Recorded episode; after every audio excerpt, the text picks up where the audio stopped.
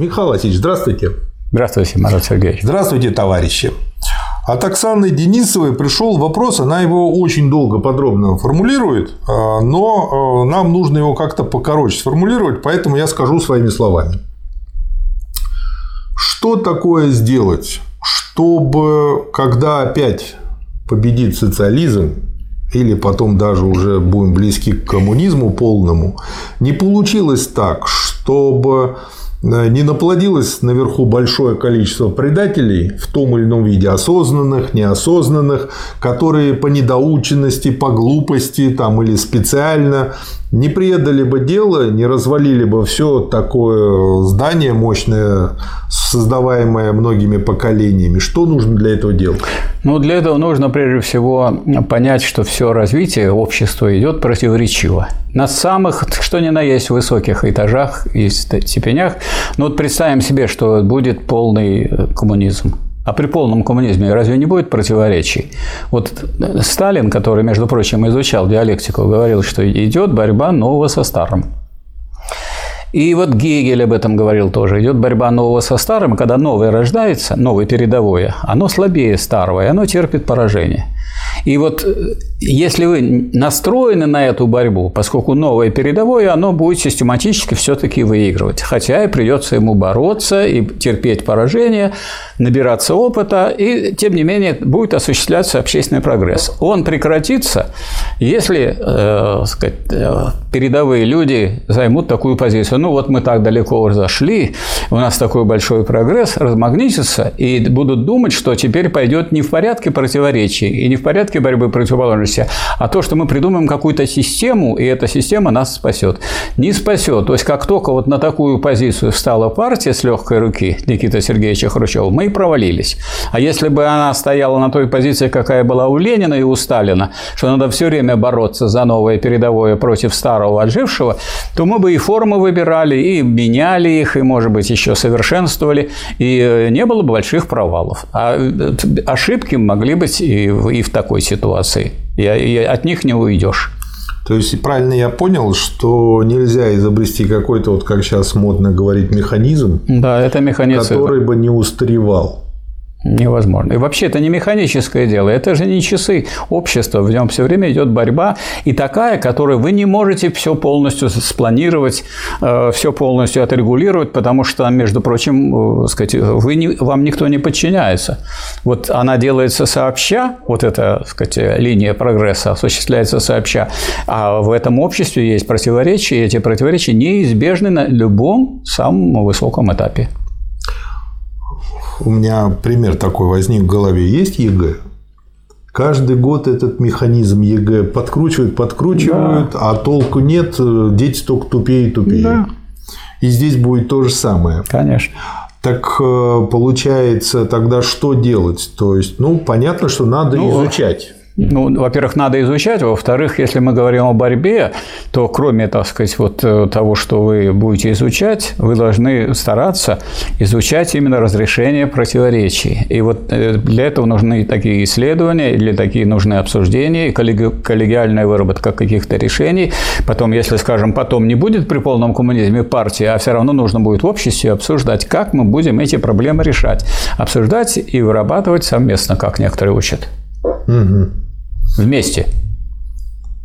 Э, правильно я понимаю, что вот когда люди механически разделяют э, обучение и борьбу как на два не взаимосвязанных этапа, они совершают большую ошибку. Да, это очень большая ошибка, потому что, ну вот возьмите вы, скажем, основные этапы развития материи, которые даже у Гегеля отражены. Механизм, химизм, организм. Ну как можно такие вещи, которые связаны с общественным организмом, э, сказать, переводить на уровень какого-то механизма? Что вы придумали какую-то систему или схему и думаете, эта схема вас спасет? Не спасет. То есть нужно самим думать, нужно вырабатывать коллективно, и э, нужно развивать теорию, внедрять ее в практику и совместно обсуждать и решать, как делать. То есть, получается, нужно помимо того, что разбираться в теории, еще и действовать совместно с товарищами. Да. А, организовать кружок, организовать профсоюз, начать экономическую да. борьбу, а, законтачиться с другими профсоюзами, партиями в этой области. Но это еще вот для, вот так вот это еще для социализма, а для полного коммунизма, скажем, партии не будет, государства не будет. Но коммунистическое общественное самоуправление это будет – Скажем, то, что вот так, как формируются советы, так может формироваться коммунистическое общественное самоуправление. Общество должно управляться, так сказать, коллективно. То есть люди путают отмирание государства с отсутствием самоуправления. Да. То есть как бы само по себе как-то по щучьему да. велению. Коммунистическое общественное самоуправление может быть очень строгим. Другое дело, в тюрьму не будут сажать. Ну, потому что они сами будут идти и садиться в эту тюрьму. Да, или, так сказать, высказывания товарищей могут считаться ими тюрьмой. Еще хуже. Еще хуже. Чем тюрьма. Да. Понятно. Хорошо. То есть главный вывод я для себя делаю такой. Первое. Нельзя придумать вот такого вот рецепта, потому что это механизм на веки вечные. В математике 2 плюс 2 всегда 4, но математика, она механистична. А, вот. Второе, э, нужно изучать теорию. Третье, э, нужно совместно бороться. Да, и вот не надо себе придумывать оправдание, что я сказать, вот видите, я сделал вот все, как мы по системе. А вот не получилось, Ничего не получилось, я не виноват. Коммунизм не работает. А на самом деле, на самом деле Виноваты. за все, что делается в обществе, члены общества несут ответственность. И никуда вы эту ответственность убрать с себя не можете. А раз вы не можете ее убрать, тогда нужно сознательно, так сказать, пользоваться этим этим и реализовывать. И вот поэтому та дорога, на которую вот вступили товарищи, которые отвечают эти вопросы, даже за то, что задаются такие вопросы, это попытка разрешить эту проблему и как-то по этому подготовиться. Поэтому я приветствую такой вот подход, хотя на него отвечать на такой вопрос непросто. Вы меня натолкнули на мысль о том, что тогда получается, что если, допустим, два империалистических государства воюют, между собой, не обязательно текущий момент брать в пример, то то, что происходит, виноваты, в общем-то, все. Просто мера вины разная. Одно дело руководство этих э, ну стран, государств империалистических, а другое дело конкретный там обыватель, который там просто пошел в армию и теперь вынужден стрелять, потому что он в армии той или иной страны, и ему уже как бы не сбежать с этой позиции, потому что иначе будет дезертир, его тогда шлепнут самого. И э, получается, что вот каждый вот так вот по чуть-чуть но свой вклад вносит. Конечно. И потом иногда очень часто непропорционально расплачивается за этот свой вклад. И Совершенно получается, верно. многие люди, которые вот э, буржуи капиталисты наверху, которые э, получают максимум выгод, у них-то расплата минимальна, а вот у пролетариев чубы-то трещат по полной. Да, поэтому надо понимать, что просто дело не в том, что нужно вот бороться за повышение зарплаты, нужно бороться за сокращение рабочего дня. Это все правильно, это все нужно. Но нужно понимать, что надо быть хозяевами своей страны. Если вы эту хозяйскую роль не, не в той или иной форме не осуществляете, пусть частично, пусть через профсоюз, пусть через партию, пусть через выступление, через забастовку и так далее. Если вы этого не делаете, или через пропаганду. Например, вот такой пропаганды, которая у нас ведется в э, средствах массовой информации, таких, можно сказать, инициативных, конечно, нет на Украине в такой мере. То есть они, можно сказать, сдали эти позиции, те товарищи, которые должны были бы этим заниматься. И тогда получается, что а, сразу два таких момента вылазит. Первый момент.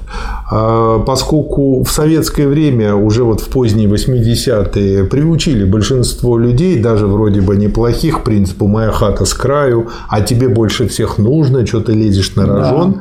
как бы это неверная а, позиция. Но с другой стороны, и человек, который хочет изменить мир к лучшему, должен обдумать и понять, чтобы действительно не лезть на рожон и не стать пушечным мясом, а чтобы как раз-таки помощь пошла по назначению и чтобы это действительно помогло изменить мир. А вот для этого нужно владеть теорией да. по развитию общества, марксистской и ленинской. Да, я бы хотел вот пример привести. Вот э, у нас, так сказать, стандартные такие слова повторяются: советская власть, советское государство, пространство, время советское, люди советские. Ну, а Совет – это, вот такая форма организации, самоорганизация рабочего класса, которая появилась не при социализме и не после революции, а наоборот – в 1905 году появились советы, которые открыты, так сказать, рабочими города Иваново. В 17 году они появились сразу после буржуазной революции, когда дело не в том, что вот революция буржуазная, значит, все рабочие сложить должны были лапки и думать, смотреть, как буржуазия теперь улучшит жизнь. Нет, рабочие не сложили лапки, потому что буржуазия погнала их на фронт опять умирать, то уже теперь за, за интересы буржуазии, а не за интересы феодалов. И создали советы. Первый Первый съезд Советов прошел в июне 17 года. В июне 17 года. И не так получилось, что у нас вот была революция, поэтому создались Советы. Нет, у нас создались Советы, а потому получилась революция. То есть, получается очень интересный пример. С одной стороны, да. форма была изобретена при господстве буржуазии. Да. Мало того, советы были буржуазными, да. но потом эта форма помогла и революции, и потом революция да. заполнила уже да. большевистским содержанием. Да, советы. и эта форма стала государственной формой, а до этого она была не государственной, а общественной. Да, то есть это вот хороший пример того, как одна и та же форма да. может и там работать хорошо, да. и там работать. Но тут хорошо. она была формой, которая, так сказать, поддерживала буржуазно-демократический характер э, развития после февраля.